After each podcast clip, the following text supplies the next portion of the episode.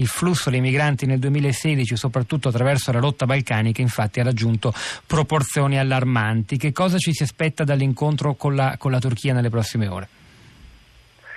Dal vertice che si tiene oggi a Bruxelles ci aspettiamo una prima soluzione quasi concreta dopo un anno e mezzo di litigi, di dissensi e, e di parole. È, è molto probabile che coi turchi si firmi un patto di convenienza che da un lato consentirà alla, all'Europa di poter contare che eh, il, il, il, governo, l'amministrazione di Erdogan fermi i flussi in partenza dalla Turchia e soprattutto eh, faccia la guerra ai trafficanti. È possibile, volendo, che la Turchia limiti il ritmo dei flussi, limiti, limiti il ritmo degli arrivi attraverso l'Egeo. D'altra parte ci attendiamo che l'Europa si metta d'accordo su quello che deve fare. La Commissione europea, che è l'organo esecutivo dell'Unione europea, ha scritto una serie di, di proposte, eh, la ridistribuzione di quelli che sono già arrivati, il rafforzamento dei controlli eh, alle frontiere, i rimpatri più efficaci per chi non deve restare, non ha diritto protezione internazionale. E allora oggi ci si aspetta che sull'onda della tragedia finalmente tutti siano d'accordo per fare quello che hanno deciso di fare. E quindi avendo il, la combinazione dei minori flussi dalla Turchia, i maggiori controlli da noi e una maggiore eh, predisposizione degli Stati a condividere questo che è un, è un onere umanitario necessario, forse questa sera potremmo cominciare ad, ad, arrivare più vicino a una soluzione, forse vicini come non siamo mai stati. Eh, Zattarin, il, al vertice leggiamo da, dal Corriere della Sera eh, il Presidente della Commissione europea Juncker si presenterà con un documento dal titolo Back to Schengen, ritorno a Schengen, come se quell'idea di libera circolazione, di abolizione delle frontiere fosse già qualcosa che appartiene al nostro passato e a cui dobbiamo cercare di fare ritorno. Eh, quello che è successo è che nel momento del dramma, nel momento della paura, molte capitali hanno fatto un po' lo struzzo, hanno nascosto eh, la testa sottoterra. Sono convinti che sarebbe stato sufficiente chiudere i confini nazionali per fermare i migranti. Eh, è una che è assolutamente incredibile per dei governi intelligenti perché eh, se prendiamo l'Austria non possiamo immaginare che chiudendo il confine dell'Austria i migranti eh, possano smettere di arrivare. Eh, lentamente si è capito che invece bisogna chiudere front- le frontiere esterne e bisogna condividere gli oneri. È quello che sta succedendo. Allora c'è un documento eh, eh, ha scritto Juncker è appunto back to Schengen, torniamo a Schengen e ritorniamo alla normalità dell'Europa entro la fine dell'anno. E questa mattina, come abbiamo scritto sulla stampa, eh, Juncker dirà che per la prima volta i controlli nelle frontiere dell'Egeo e del Mediterraneo sono al 100% da giorni tutti quelli che arrivano sono registrati.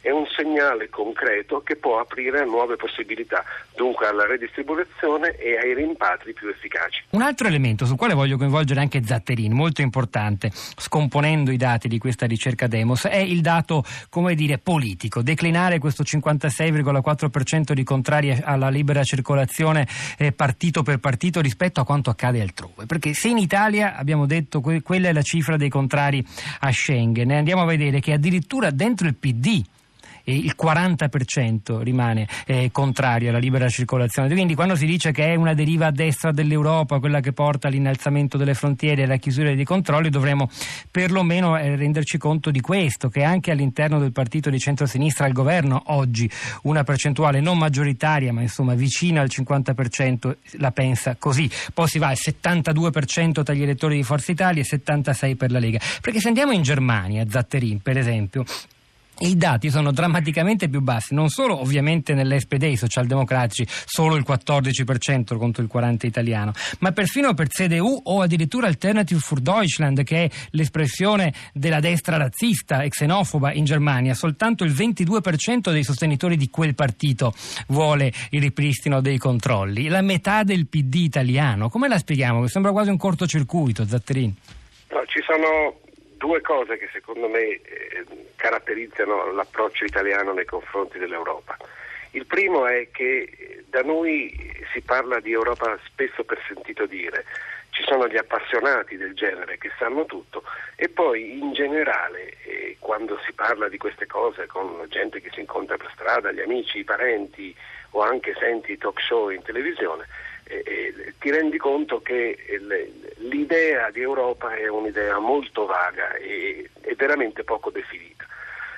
Su questo eh, si incastra un altro elemento molto forte, sono almeno 15 anni che nella politica italiana e in tutto quello che è legato alla politica italiana e devo dire che il governo Renzi da un anno a questa parte ha cominciato a cambiare il tono, però da 15 anni a questa parte si sente parlare dell'Europa come la causa di tutti i mali allora l'economia va male ed è colpa dell'euro, non riusciamo a crescere ed è colpa dell'Europa e poi è inutile andare a vedere che noi siamo, debola, siamo strutturalmente più deboli degli altri, che i dati sono peggiori, no, è colpa dell'Europa. Ci sono le migrazioni ed è colpa dell'Europa, l'Europa non fa nulla, l'Europa chiede all'Italia di correggere il debito che costa ai cittadini italiani un miliardo al giorno ed è l'Europa che imbriglia l'Italia. In questo contesto è molto facile.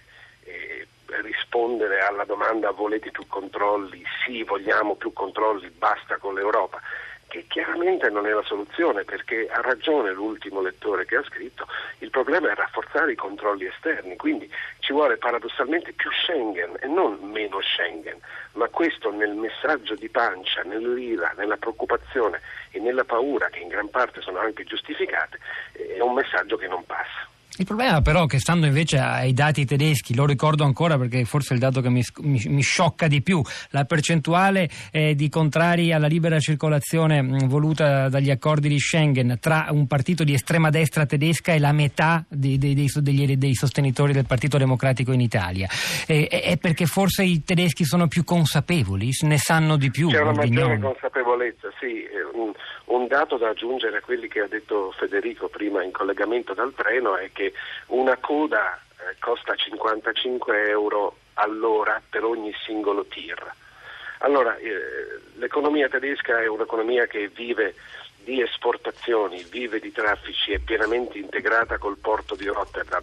La chiusura delle frontiere sarebbe un tracollo per l'economia tedesca, e, eh, molto più di quanto lo sarebbe per l'Italia, per il quale comunque il conto sarebbe elevato.